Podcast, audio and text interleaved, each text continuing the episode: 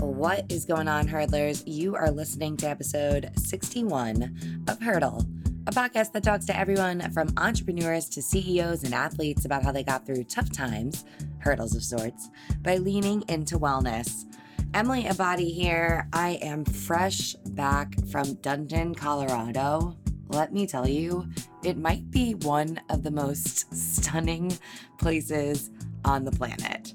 I was out there with Eddie Bauer. We were doing all the things from hiking to mountain biking to fly fishing. And I uh, just want to report that I am now a skilled outdoorsman. Today on the podcast, I'm gonna be chatting with Adam Ross and Michael Pollock. They are the co founders of Heyday. And if you don't know what Heyday is, well, you're in for a treat and uh, maybe some clearer skin. We'll get to that in just a second. First, a quick shout out to my sponsor, Athletic Greens. With 12 servings of fruits and vegetables, Athletic Greens is the delicious greens powder. When mixed with water, it gives me just the boost I need to start my day off right. They are offering Hurdle listeners a special deal. It's 20 free travel packs, absolutely free a $79 value with your first purchase. Just head on over to athleticgreens.com slash hurdle. Again, that's athleticgreens.com slash hurdle to get yours today. All right, now let's talk about these two guys. I have a confession first. I didn't know a thing about skincare until give or take age 30. I know, I'm a little embarrassed to admit that. I just was never the kind of person who thought that pricey facials and all of these products were worth the money. But Michael and Adam made Heyday, which is a more affordable home for quick skincare treatments from facials to chemical peels, you name it for people like me. They were hoping to pretty much take the facial out of the spa to demystify all of the unknown about skincare. Leading up to their first New York City location in 2015, Ross hung up his business suits in a hurdle moment of sorts, leaving behind a super lucrative job in finance that just wasn't making him happy in his personal life. And that's when he met Michael, and he realized they had an amazing chemistry, which you'll hear today, and that they could build something great together. And well, the rest is history. In today's episode, we have a blast chatting about everything from the two essentials all newbies must do for their face to Pollock's biggest learning of starting a business from scratch. And FYI, his uh, his sewing skills helped in the process. Plus, Ross offers up a must-know diagram technique for being more productive throughout your day. Trust me, this might just change everything. You know the drill, hurdlers, at Emily Abadi at Hurdle Podcast. If you have a hurdle moment of your own or just want to say hi, my email, it's emily at hurdle.us. And again, let's share the podcast this week with a friend. When you're listening, make sure to tag me, tag at Heyday Skincare. That's H E Y D A Y Skincare. And uh, let's get that conversation going. With that, let's get to hurdling.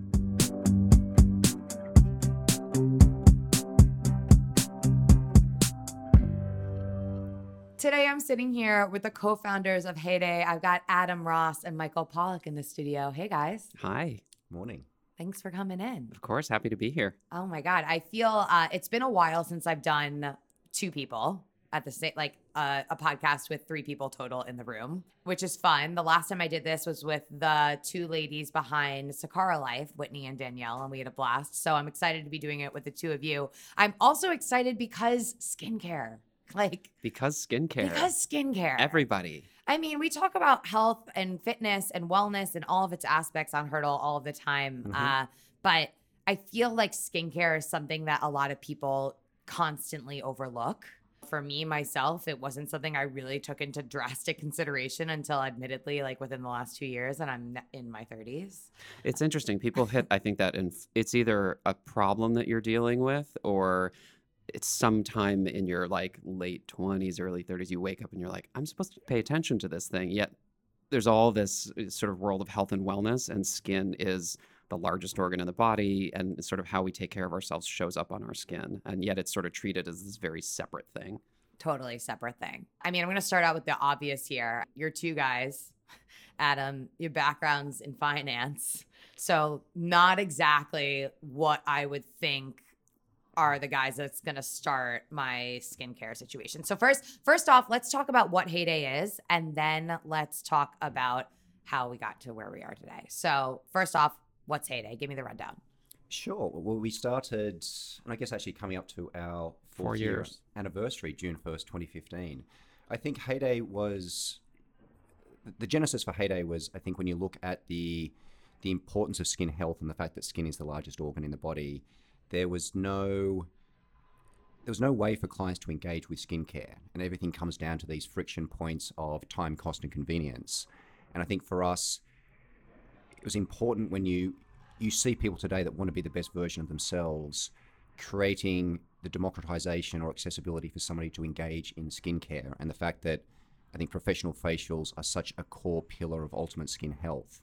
And I think for us or, or anyone else out there, when you hear hear the word spa, you know, sort of in air quotes, it connotes this beauty, pampering, indulgence perception, and there's nothing wrong with that. But I think for us, there needed to be a fundamental repositioning of the facial because it's however you define it broadly around sort of health and wellness, or more specifically, self care. This is something that people think about like their Equinox monthly memberships. Like this is something that I think the importance of looking and feeling great as part of your overall mandate to yourself to be the best version of yourself. We wanted to create the platform for that to exist. Got it. So, talk to me a little bit about where you were then before Heyday, because it's so not Heyday. What am I doing here? what are you doing? How do you, uh, first off, how do you even get here? How does a guy with a funny accent get to New York City? Of course. I yeah, so I used to be in investment banking and focused specifically around mergers and acquisitions. Um, I was sort of within sort of a sector, consumer products and retail, but more specifically within that, beauty was one of my areas of focus. So I did a lot of investment banking transactions with the big bad guys of the industry, Revlon, Avon, you know, L'Oreal, Gillette. Um, so certainly saw parts of the skincare industry from that side of the business. But I think when I'm also just out in my daily life and I sort of had this this light bulb moment when I was at brunch with some girlfriends who were just all complaining about like how difficult it was to look after their skin. So there's a disconnect here between how the market's structured and what what customers actually want. So then the work began. then I was like, man, I should probably stop banking and start figuring out this bigger problem that we have here. kind of, and we'll, we'll probably get into it. But I think banking for me, incredibly fantastic platform on growth and development and how you think about businesses more broadly. But you know, you get to the stage where that's either something you want to do, or for me, it was more just the chance to sit on the other side of the table and be involved in, in I think, building a building a brand that that that customers delight and engage with. Totally. And then what about you? Where were you hanging out? I was uh, in architecture and interiors before this, and then I studied hospitality. So I kind of had this weird mixed bag of a resume, but it was always around I love experiences. I love sort of curating, creating experiences for people. And so when I sort of met Adam and he had the idea on paper for this, I immediately saw it and I sort of connected it to my own skincare story. But the you know, being in that sort of client work or consulting work, there was always a conclusion there. And I think to the, the point of hurdles, if there's hurdles in a project, like you're just like, okay, deadline's coming up. When we when we're done with that, it's over and you're done. Um, and there was a lot of satisfaction with learning um, through doing a lot and touching a lot of businesses, but you always handed the baby over for someone else to raise. And I, I always knew I, I loved painting the big picture of something as well as obsessing over the little details and to be able to build something from scratch is when you when you really get to do that.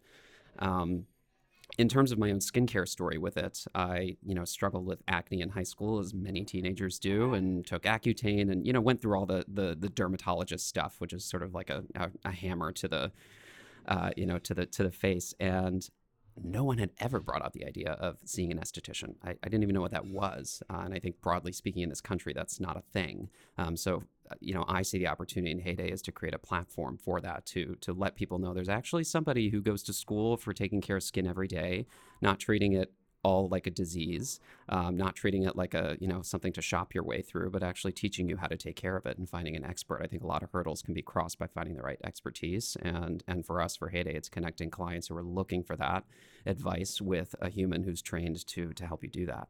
I guess the next obvious question then is then how do you two cross? Because you're an architect, you're in banking. How did the two of you meet?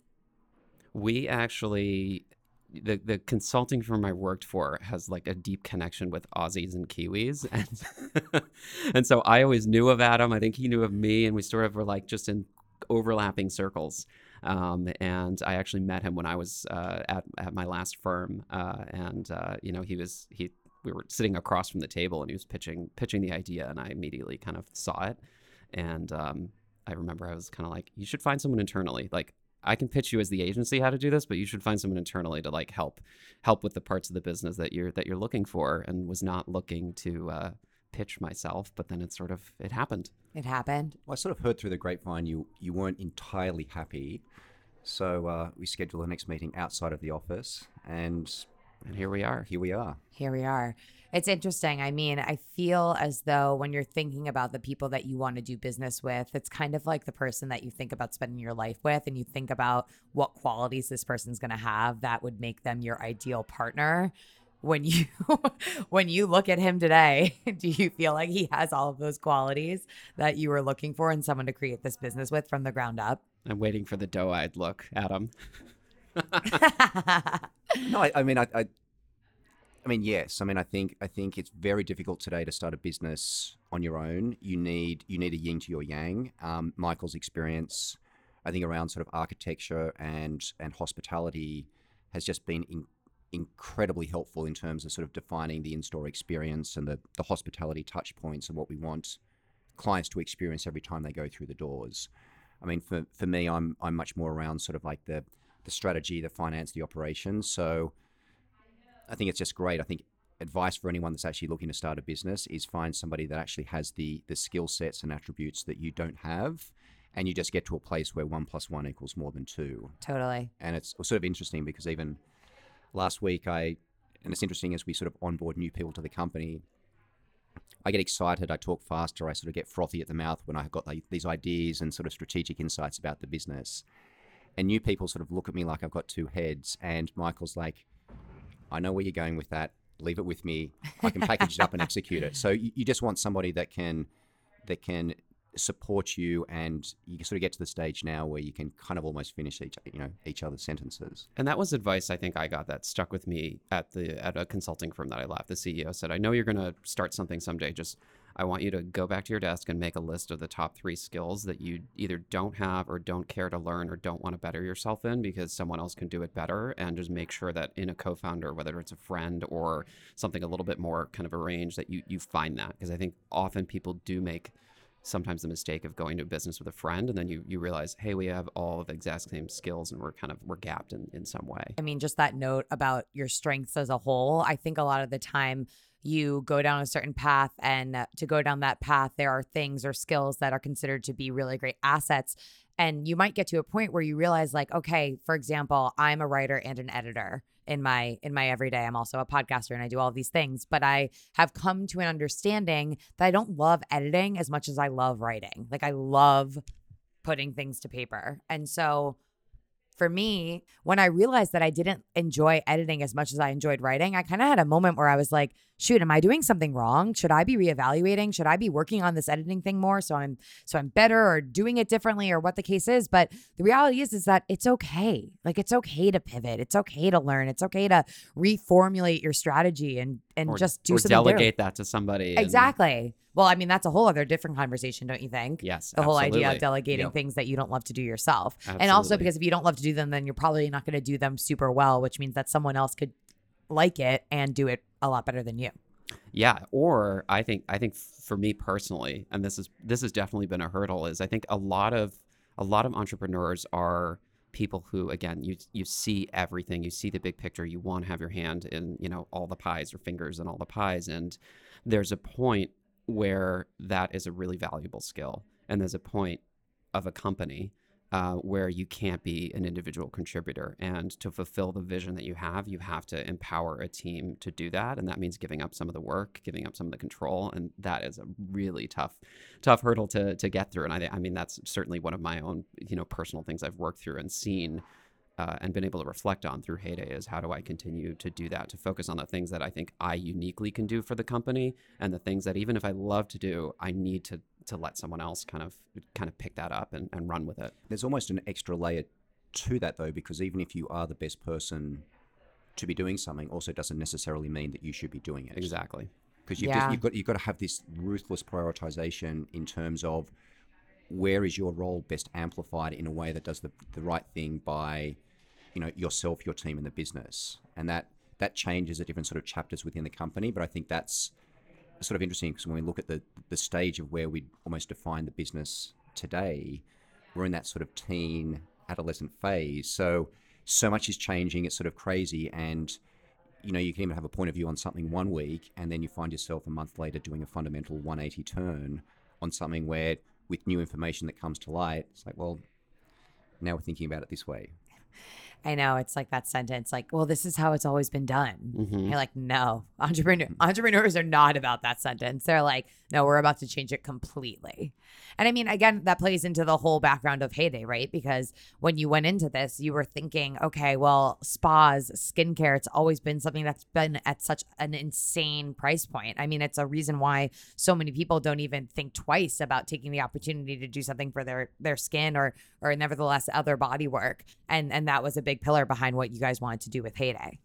yeah i think and it guides so many decisions that we make today and i think that's what's that's what's so fun and energizing about what we're doing. It's where are a few things we should be doing that rightly anchor in industry conventions and where are a few things that we want to fundamentally break away and do things so so differently. And i think to our mind we think you know historically the, the, the spa industry it's it's been very sort of mom and pop in how it's operated. It's been very fragmented it's increasingly targeting this demographic that has time and money um, and then sort of increasingly older. And I think for us, there was sort of this this big white space opportunity of of of clients today that, I mean, they, they want to learn more about skincare, and there's a proliferation of products. There's contradictory advice. It's an unregulated market by the FDA. Like, how do we how do we bring this together? So I think what's also interesting about our business is we're not just looking at it from a client perspective. We're we're creating this sort of marketplace where we're matching supply and demands. I mean, to Michael's earlier point, what's what's interesting about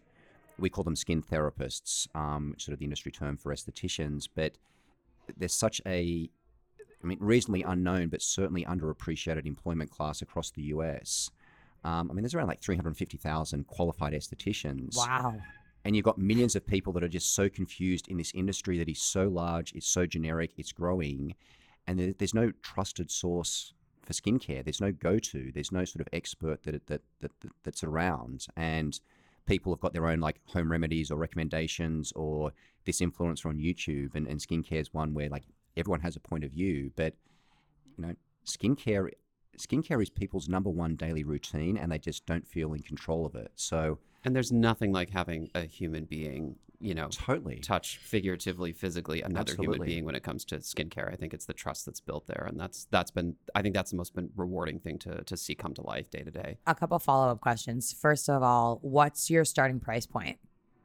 Uh, our 30 minute facial is $65, Okay, and our most popular is the 50 minute facial, uh, which is 95. got it. And you can do things like add on Yeah, to you those can do professional peels or microdermabrasion, and we got some other cool stuff coming down the pike. coming down the pipe. Exactly. But the whole idea was to simplify it. I think also if you look at uh, the traditional spa landscape, I think one of the, re- uh, aside from time and cost, one of the other reasons people don't engage is it feels intimidating or complicated. You open up that threefold brochure and there's like 18 things. You don't know what you, you don't know what you don't know. Yet the expert behind the chair knows everything in the sense that they're asking you the questions, they're listening to your goals, they're seeing literally what's on your skin and can help you come up with a plan. So why why is the choice in the customer's hands to make all those decisions as opposed to simplifying it and having somebody you know, And- make it for you? And I definitely think that yes, like the price point is a lot more accessible than it would be to go to some other like more uh what's the word I'm trying to look for here? Rarefy. Yeah, I mean Chic- spa chic. chic experiences. Chic, Not to say that Heyday We love those. I mean, yeah. I mean, you're very chic. Well, I thank think, you. but I still think that some people even are like, "Oh my god, sixty five dollars for thirty minutes!" Like, should I do this? And and I'm sure you probably have people that come in that want to do it like once or twice and hopefully learn so many things that they're like, "Okay, I got this." That's a good point generally with wellness. I think it is it is something that is still coming to fruition and I think I and our team, you never forget that it's a, still a privilege to engage with that. It's a privilege to be able to spend the time to think about that. Even things like, you know, mental health and therapy, it's a privilege to be able to engage with that. I wish that stuff was more democratized. Um, and I think that as a brand, as we grow, we want to figure out how to unpack that for for others. If you can't come in for a facial for 95, you should still be able to come online and get advice from somebody if you have questions. If you're that teenager struggling with acne, just you know, reading a great article or connecting with an esthetician on chat, those are the things we envision because I think that's how you start to to to spread that to spread that out a bit. That idea is like so valuable. Again, talking to the bigger wellness industry as a whole, people talk about the cost of things like Equinox gym memberships and other super ritzy, you know, offerings in the category. And then you do have smaller opportunities, which won't give you a eucalyptus towel, but you'll have the opportunity to still work out something like an Aaptiv membership i think my mom just got a year of Aaptiv for i want to say it was under $20 i mean maybe that was maybe that's a generous estimate i've had ethan on the show he's a good friend i just it's amazing now that there are people in the category brands in the category that are willing to kind of democratize wellness for the consumer that And can't afford it And it should be, right? Like Yeah. if wellness to you, if a component of wellness is a $12 juice and you can do that, that's great. If a component of wellness to you is like taking a deep breath and meditating, like that's free. yeah I love that that's taught in schools and like that that that's the I think that's the where the wellness conversation needs to evolve to. That's a whole nother topic. But whole other topic. I'd like to backtrack for just a second and go back to what life was like for you, Adam, when you were working uh, a much more, not even I would say hectic, because I'm sure life's still pretty hectic these days, but a completely different industry uh, before coming into Heyday. What did your self care regimen even look like at that time? wasn't good. I think that's the, that's that, that's the, that's the short of it. I, I think for me, and again, banking was an incredible stepping stone, but I think over time, for me, there was this like internal conflict that was increasing because I think you found I found myself acting in a manner that was just more and more inconsistent or or different from my core beliefs, and I think that just relates to how you spend your time, how you look after yourself. So to some extent, it was almost this. I think sort of death by a thousand cuts, and it gets to a stage where it's so bad, it then like really crystallizes the need for for action. And for me, that was that was a new chapter. And you know, to your point, it, the issue isn't around not working hard, but I think when you can do it on your schedule, and you're sort of directly impacting, you know, whether it's sort of your contribution to something, you know, sort of your net worth, the employment you're creating for others. To my mind, it was just a moment to be much more sort of proactive and a defining moment to, I think, just take more control over my life, and that was both both professional and personal. Was there anything specific kind of in that time period that was like a red flag for you that you were like, wow, I probably need to take a step back? Yeah, I had to. I was actually over July Fourth weekend where I'd planned a trip with a few friends down in Mexico and had to cancel it for, you know, a Fortune 100 emergency on something that had come up for a board meeting.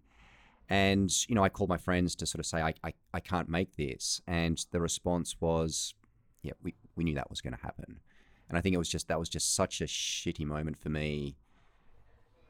And I think you, when I look back, I sort of measure it, you know, some of the phone calls from friends and text, it's you like you're getting fewer invites just because people knew you weren't going to respond. And for me, it was just like this, oh my God, what am I doing? And I think with banking, there's a lot of people in the industry that aren't happy and you manage it in your 20s because they throw more money at you. That's fine in your 20s. You just get to a point where it's like, this isn't about the money. This is about fulfillment. This is about gratification. And last thing I want to be doing is is have this truckload of money and not the life that I want to be living. Yeah. And I think you actually bring up a really interesting point, which is that when you are spread so thin, your relationships totally suffer.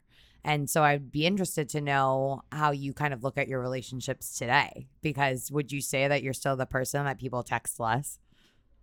I'm get I'm not much better today, but I- I'm also but I'm also one of those people, you know, I'm I'm quite introverted and for me it's you know, success is or sort of my friendships, it's it's fewer people like deeper, better relationships. So I'm more likely to have a dinner party with with 12 or 16 of my dearest friends than throwing a shindig for 200 people that are, you know, more acquaintances, you know, than friends. So I think, you know, you need to do a bit of a friends cleanse over over over the years. But for me, it's I've done a much better job of, of reconnecting with with people. And again, I think when you're you're a little more in charge of your own destiny with with Heyday, you've got flexibility to sort of like manage your schedule and, and have a better sense of what's negotiable and what isn't.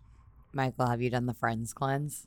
The fr- I was just thinking so hard. the friends break Well, up. think- you have to. You, I've I've had friends breakups. I think have some of to. For I mean, sure. that- I think that happens naturally over time as people move in different directions in lives and you know have kids and move on to different businesses. That that definitely is a tough I think a tough balance to strike. And I I think I share that with Adam. I'm a little more introverted in the sense that I, you know, I like connecting more one on one, Um, and it's just about making time for that quality time with your partner, with your friends. I have a dog now. I think th- those those moments moments I think are are good in the sense of you never want to get to the place where you totally take that for granted and it's and it's gone um, because those things are, are tough to tough to rebuild. So obviously pretty hard to maintain relationships while building a company from the ground up. So let's kind of then now we're back in this era of heyday. You guys have met. You're about to build something great.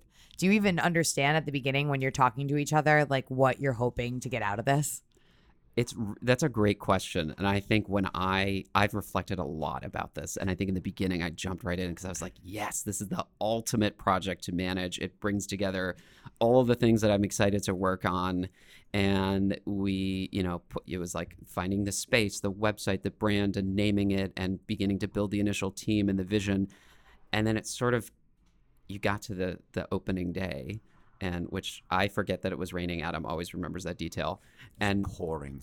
it's terrible. and I think that was the moment that really hit for me what we were about to do when we met the first uh, you know 20 people that took a chance on basically a PowerPoint deck for their job and seeing those humans walk into the space who've now been you know many many of them with us for 4 years was just incredible that that was a big turning point for me that this was no longer consulting this was no longer a project but there was a sense of responsibility that we were creating a world for our team and our clients and that was only going to continue to grow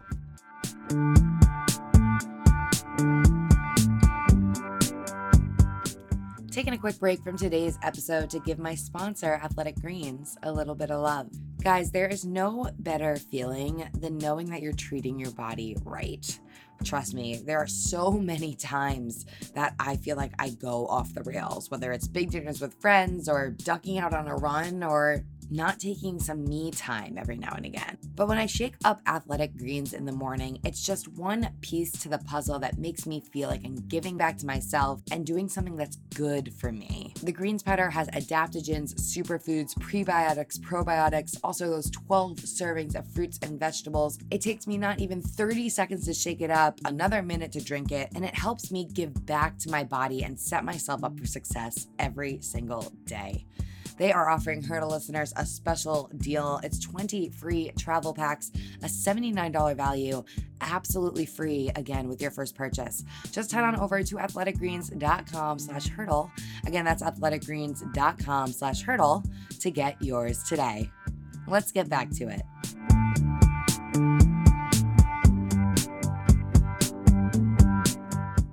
How long were the two of you kind of working behind the scenes on Heyday before it opened in 2015? It was close to 18 months.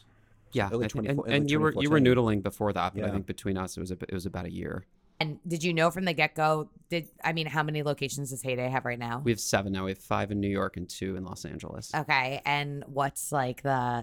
I mean, where do we want to go from here? Looks at each other, wondering what we should say into the world. Beyond, beyond world domination. No, no. I, I think, I think for us, it's. I mean, there is such a large opportunity. I think we don't know, and we don't want to be arbitrary in terms of like X number of doors in this period of time. I think we've got something incredibly special. There is this huge op- opportunity to democratize skincare and create this platform for people that want to have great skin. And it's not female centric; it's skin is skin. So, I think for us, there's there's so many pockets of growth and opportunities. We're excited. There's an incredibly long runway in front of us, and we'll do it at the right pace. I think where we continue to to execute with excellence, and that doesn't mean there's not going to be hurdle moments along the way. But you know, it's how you you know we're going to keep learning, we're going to keep growing, we're going to keep making mistakes. But I think if you just you're smart in how you sort of do those, that contributes to the right foundation you need. That's going to again, not just sort of scale for scale's sake, but we've got something that's so experiential and so high touch and this one on one. And you know, you're vulnerable when you're getting a facial. It's a very personalized experience. So I think for us, you know that's that's the challenge and the opportunity, and we'll we'll do that at the pace that that makes sense, and I think again does the right thing for our our team and our business. Where are they in LA? Uh, we are in Brentwood and at Beverly and uh, Beverly Boulevard in La Brea. Got it. And Okay. we're, you know, we're going to continue to expand in LA, uh, continue in New York, and then obviously we've got our eyes on some other cities. some other special Um, places. but I, I mean, I would underscore what Adam says. I think when we started Heyday, we sort of agreed we knew this thing would scale if we did it right.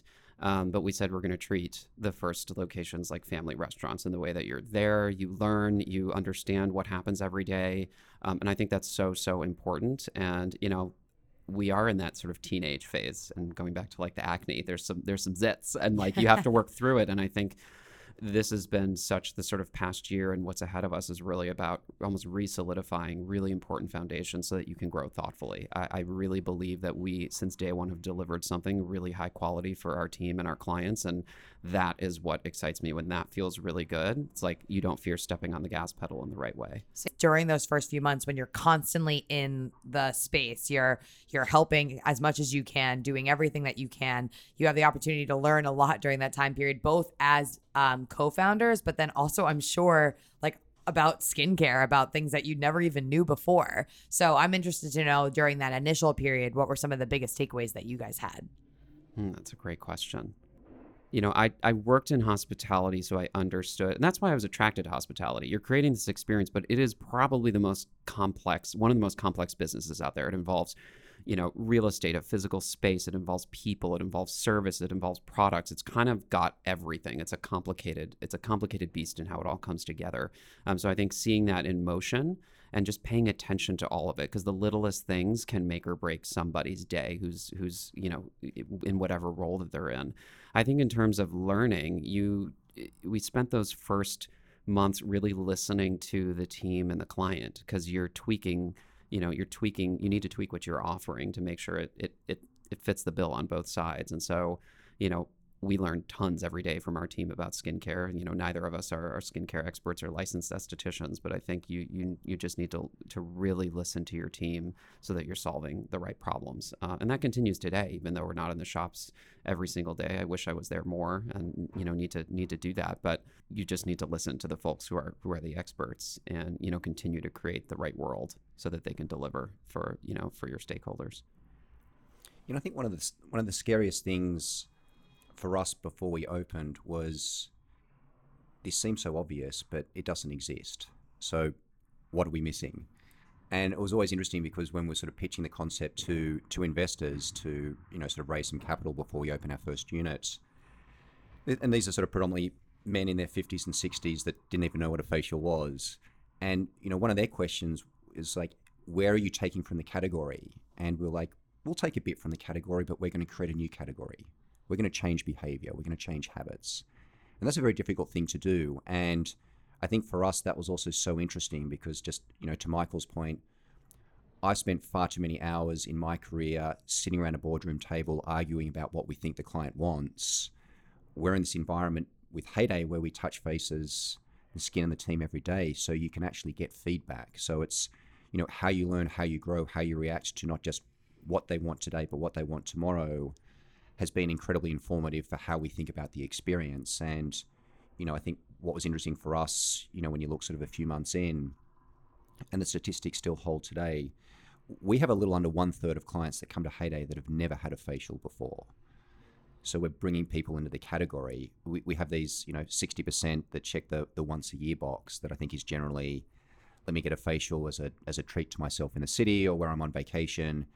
And they're jumping into sort of the Heyday ecosystem with, with those new to the category. And I mean, we've got around one third of our clients that come monthly.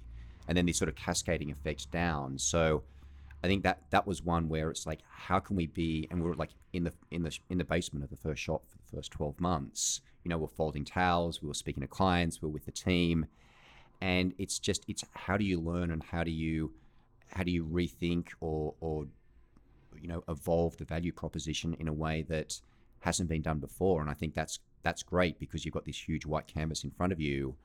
You know, it's also you know, it's scary. So you go through this whole emotional roller coaster that, that goes from sort of like nerves to excitement to I'm petrified. Um, Sounds like my everyday. Yeah, but, if, but, but if, if, you, if you're never betting the ranch, like what's the worst that can happen? It doesn't work, and that in itself is a is a validated learning. So, great, good to know. Check it off. Let's do something different. I love that. I have to kind of home in on this one detail that you were talking about, which was pitching Heyday to investors. And I think it must have been really funny because although it probably did work to your advantage that you were two guys coming in to pitch a skincare business to a bunch of other guys, I know the constant story for women that are going in to pitch these like female centric things, which could be viewed as something similar to Heyday or whatever they're trying to trying to do. I know like the classic example is with Spanx, and she goes in to talk to guys Mhm. about why this thing is so valuable for so many women. Like you need to understand. And they're like, and the guys are like, "Oh, let me talk to my wife about it."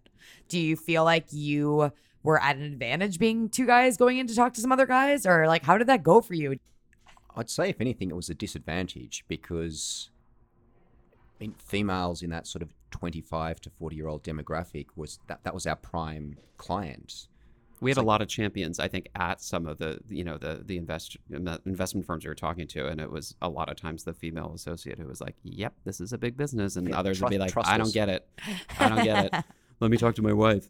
Um, I just, what's a facial? Why would somebody get it once? And I, that doesn't make any well, sense and to you me. know, I I think it's also you know we're not uh, you know we're we're enabled by tech, but we're not a tech company too, and I think that plays into it a little bit. It's a brick and mortar business. It's it's you know it's human touch, and I used to always make this joke, but it is so so true with investors. I'm like, our business is pretty simple. If you get the people thing right and you get the laundry thing right, you're good to go.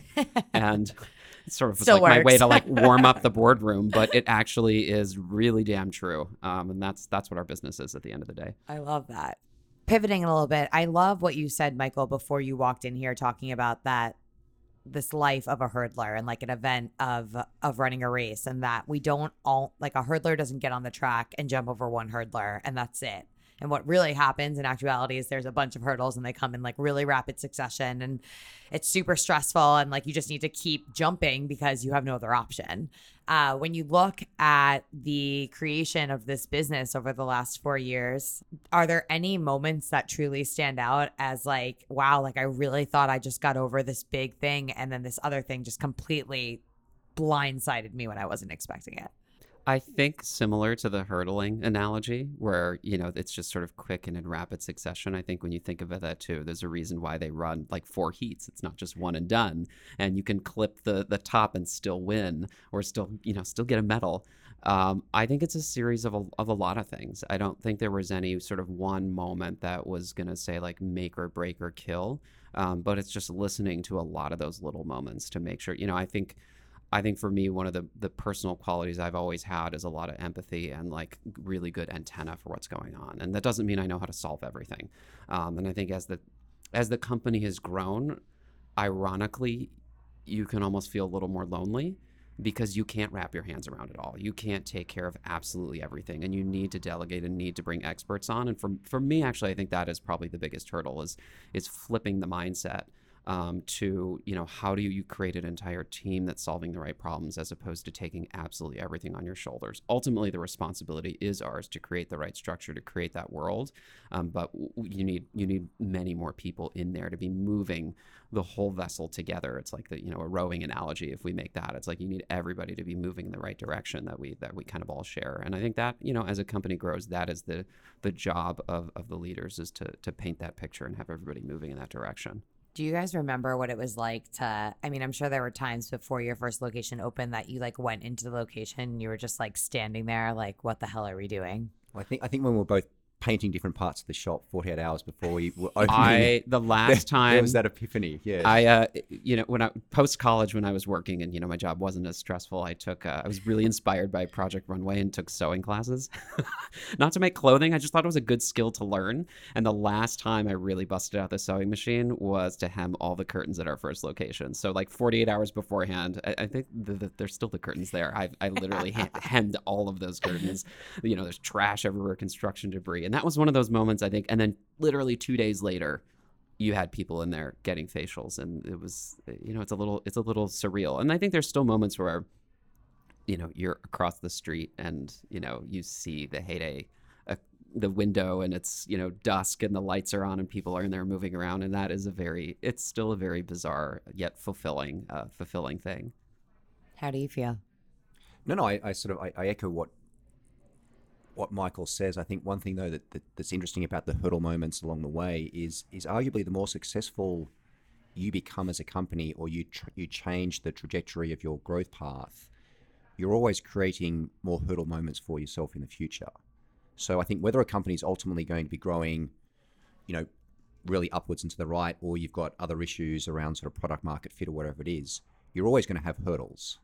And you know, somebody had said something to me recently, which was, you know, success is different problems. So I think it's, you know, these hurdle moments are going to come. I think it's how you train and work with the team and the company, knowing they're going to happen. Like, yes, you can maybe do a better job at being more agile or, or thinking about them in advance, so you can possibly mitigate them. Others, others unforeseen. So it's like these are going to happen, and this is going to be part of our daily existence how do we adapt to the problems when they do occur?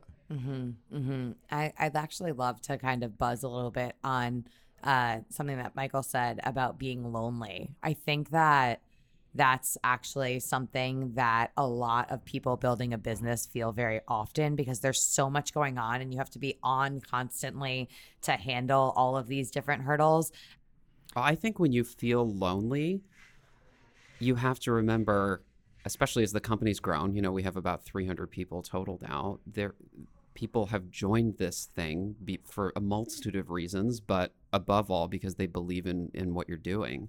And a way that I find to sort of refill when I feel lonely is to just to touch that, whether it's clients and seeing the you know the results and the feelings they have from being really confident about the skin that they're in, for team members who you know whether they've just joined us or been there for a while and are, are fulfilled um, those are the moments that I think start to remind you that you're not alone and that you've you created this this vessel and there's you know there's people in it. There's people, and I think there's also, I think again just as you get bigger and we've now got like I said in the first 12 months our office was in the basement of our first shop. So you know communication was everyone was talking to everybody all the time. I think now we've got our our support office, um, you know, in Soho, and it's sort of separate from the shops. Um, it, it's it's it's lonely sometimes. I think to the extent that there's so much work that we're also doing behind the scenes to to support the team and and do what they need to do.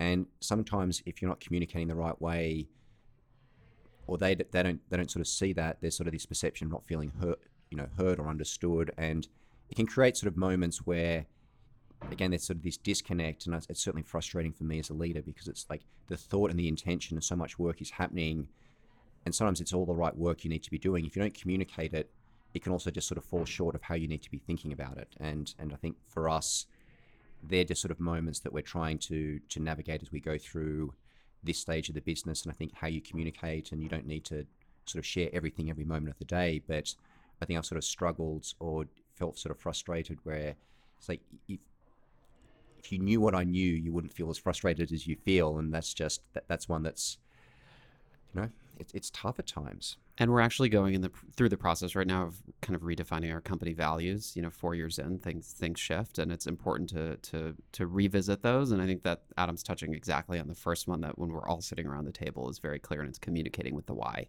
I think that is what we ask our team to do with clients. That's when clients have questions about that. Why are you putting this on my skin? What is it going to do for me? It's like telling them really why it matters. Uh, and that I think that is exactly the the as a company grows too, making sure you're communicating and letting people know the reasons behind things. That just it puts so much, I think, unnecessary hurdles to to rest. Yeah, and I mean just that that buzzword again of values. I think a lot of people go through their everyday and they're trying to figure things out and they're you feel a little bit lost, but to take that time as you guys are doing to step back and identify what your values are, then it makes decision making abiding by these values just so much easier.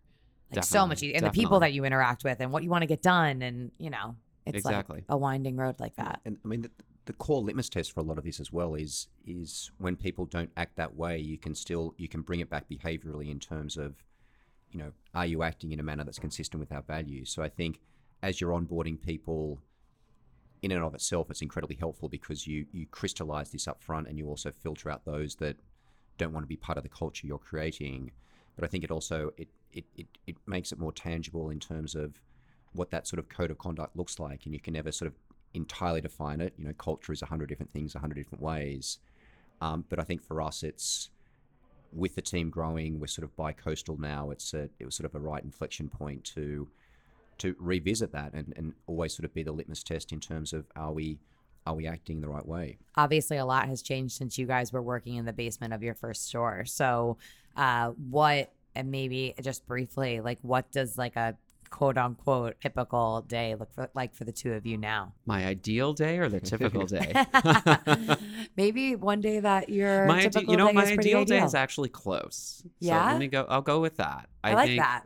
I mean, the first thing I need to get back to is is more fitness. I used to. I was a fitness instructor. I taught spin classes for ten years. I love that. Um, and used to. I I taught actually spin. used- and I used to break out on the forehead a lot, and I couldn't figure it out. And it wasn't until I got my first facial that my esthetician, who was, uh, you know, on our on our founding team, uh, was like, "I know why you're not washing your skin properly after classes. So I'm going to give you this, and we're going to solve it." And it was totally fixed, um, which is awesome. That's what estheticians do. See, but like I hear that, and then I'm like, shouldn't that be common sense? Yes, exactly. I mean, but no who do you- offense. where do you get that advice? Would I have would I have gotten that at Sephora from a salesperson? I Would know. I have gotten that from my dermatologist? No, they'd be like, "Here's a prescription. It's gonna like murder your forehead." uh, so I, that's that's totally an example of, of why we should exist. But to my to my day, I would wake up, have a really good workout, and I use this app called Future, where I sort of have a trainer who puts workouts together for me. He texted me this morning. I have not done my workouts this week, um, so I'd get a great workout in, which really energizes me for the day and starts things off right. I think it would be a mix of being in meetings and seeing great work come to fruition from the team and being there to just guide and add advice but seeing really awesome things come to life which we're seeing from our team. And it's just it's that is so rewarding. Um, and then it's some time in the shops to see people to you know spread the vision and the positivity that i see for for our company and what's forward. I think that would be a great day. And then go home spend time with my partner the dog and get a really good night's sleep oh, which I don't get, but I would die for that. Amen. amen. All right. What about you? So I'm I'm an early riser, and I generally wake up coffee in hand. I'll I'll spend sort of two or three hours at home working. How do you make that magic happen with the coffee in your mm. hand when you're in bed already? Because like, if you could share that with me and the hurdlers, There, there is a place that opens at 7 a.m. I'm he li- I'm- actually I'm- has to I'm get out of bed for it. I'm out of bed. I'm literally there waiting for the person to open in the morning. I know you're a Soho guy. I don't want to Soho spoil. I don't want people to stalk you, but I kind of want to know what your coffee place is. Just look for the guy with sweatpants I was going That's a very generic Soho dress statement. like an absolute bum. with with joggers. no, I I think it's, it's it's sort of interesting because it's I think as I've done a better job of, of getting the balance I need when I sort of think about my my day or my week or my month or anything. I, I sort of think about it with three concentric circles, and the, the the inner one is around sort of things I can directly control and influence, and then there's sort of a second circle which is things I have some influence over, and then the third concentric circle is no control, no influence. And I think if I when I think about the first few hours of the day at home, these are things where not going through email. I'm in, in some cases like paper, pencil, pencil sharpener, old school. Let me actually like think and like filter out all the noise with the distractions that you know inevitably happen throughout the day. It gives me time to do that, and in those sort of two or three hours, that's where I'm adding the most value in my role to the business. Then get into the you know the office around ten o'clock. Do do a couple more hours in the office, and then I try to afternoon on is where I schedule calls, meetings, things like that. That's just generally less productive time for me. Five, six o'clock, break it up with a workout, and then dinner, dinner with friends, girlfriends. You know, sort of enjoy the night and good night's sleep. First of all, the circle diagram is money. It it really is, and I, I actually think because it's not only for your own focus, but as a company grows, I think for me the biggest challenge is you you can take on the emotional labor of the whole thing, and there are you can control only so much. You can't control how people feel, and I think that, that that's something I've learned through therapy and through just listening to yourself excellent takeaway. but you you you can control what you put out but ultimately there's a there's a line where you can't control everything and i think understanding where that is is so important so that you don't take on too much to the point where you you reach a point where you're not productive and you can't move what what you can really move forward forward that All makes right. sense No, it totally makes sense. We're winding down a few last questions. I know we we talked that we're not going to put a number on like where we're going or anything, but is there anything you can tell me about what's next for Heyday? My vision is a platform for estheticians. I think the coolest thing about our concept is that we have product market fit in the sense that when people come in, they, they want our services and they want more of it. And I, that that's what gives me the, you know, the, the comfort of, of expanding. Um, but it really is to build a platform that allows our team, who has this incredible passion around skincare and giving people that knowledge and empowerment, and then you get a whole bunch of customers that are looking for that. So how do we build something where we we connect those two things together? And for me, the platform is how do you do that in more shops in more cities, but it's also how do you do that online?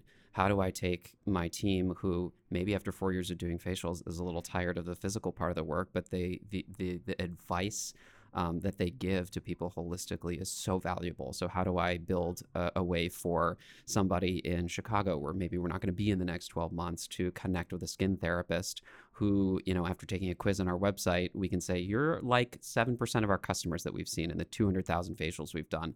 By the way, you're also, you know, have the same concerns that Jenna really loves treating. So let's get you guys talking and she can help you shop your way, you know, build a routine together and really connect the dots for people between facials.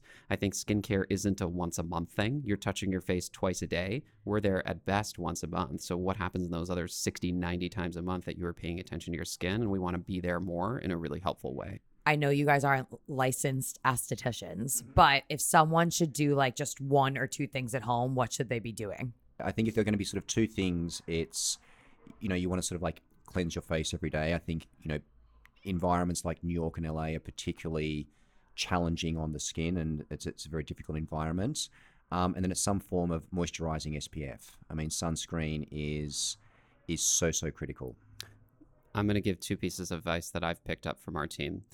Number one, and this sounds really like a little woo woo, but be kind to your skin. So many people treat their skin as this thing that they have no control over. And that can be a feeling. You wake up in the morning, you're like, why that I have a big day today. Why is this big thing popping up next to my nose? Being kind to your skin, it is a part of you. I think one of our estheticians described it as like people treat it like this misbehaving puppy, but it's it's a it's definitely a part of you and treating it with kindness and understanding it is actually like a mental flip that affects that affects your skin. And I think the second thing is we all love products. They're so fun to try. People use too much stuff. Um, and it, it takes me back to like science experiments in, in high school when you learned about the control variable and like you need to keep some things constant to understand if something's making a difference. And if you are using seven serums and have some 10 step routine or trying things all the time, it can be really tough to understand what's going on. So a lot of what we do is help people simplify and say, go back to the basics. We're not taking away your toys, but let's like pare it down to run your own experiment to see what works and i think that's that's a really important thing to for people to learn best piece of advice that you have been offered while building your business dun dun dun Oh, that's good. You know, I there's something that's uh, one of our board members said that has always really stuck with me, and it is get credit for everything you do. Ooh, I love that. It's awesome because and amplify it companies do so much good stuff. And I always joke, like, this is a total joke. I would never do this, but if I could put a microphone in every treatment room, that's what I would amplify. The conversations, the connection um, that happens there is the core of our business. Um, but everything from the events that we do to the advice that our team gives, like, how do we get more and more credit for what we do? Because it's so much good stuff. Um, that I think is is important for anyone to remember. I, th- I think for me, it's it's just it's all about how you you know how you adapt and learn and grow. I think the only the only constant in today's world is change, and the rate of growth of that change is just going to continue to accelerate. So I think the more you put yourself in uncomfortable situations, the more you grow, the more you learn, and the, the better you are, whether that's sort of personally or professionally. So I think it's how you challenge yourself and surround yourself with the right people that don't necessarily need to be the most successful people because you can learn arguably a far lot more from people that have actually tried businesses that have been absolute absolute train wrecks. So I think it's just for me it's where you get the, these little nuggets that um, let me let me sort of extract something new every day. Extra. Was that a pun? It was. I was, I was looking I, I was looking for reaction from Michael. Final question.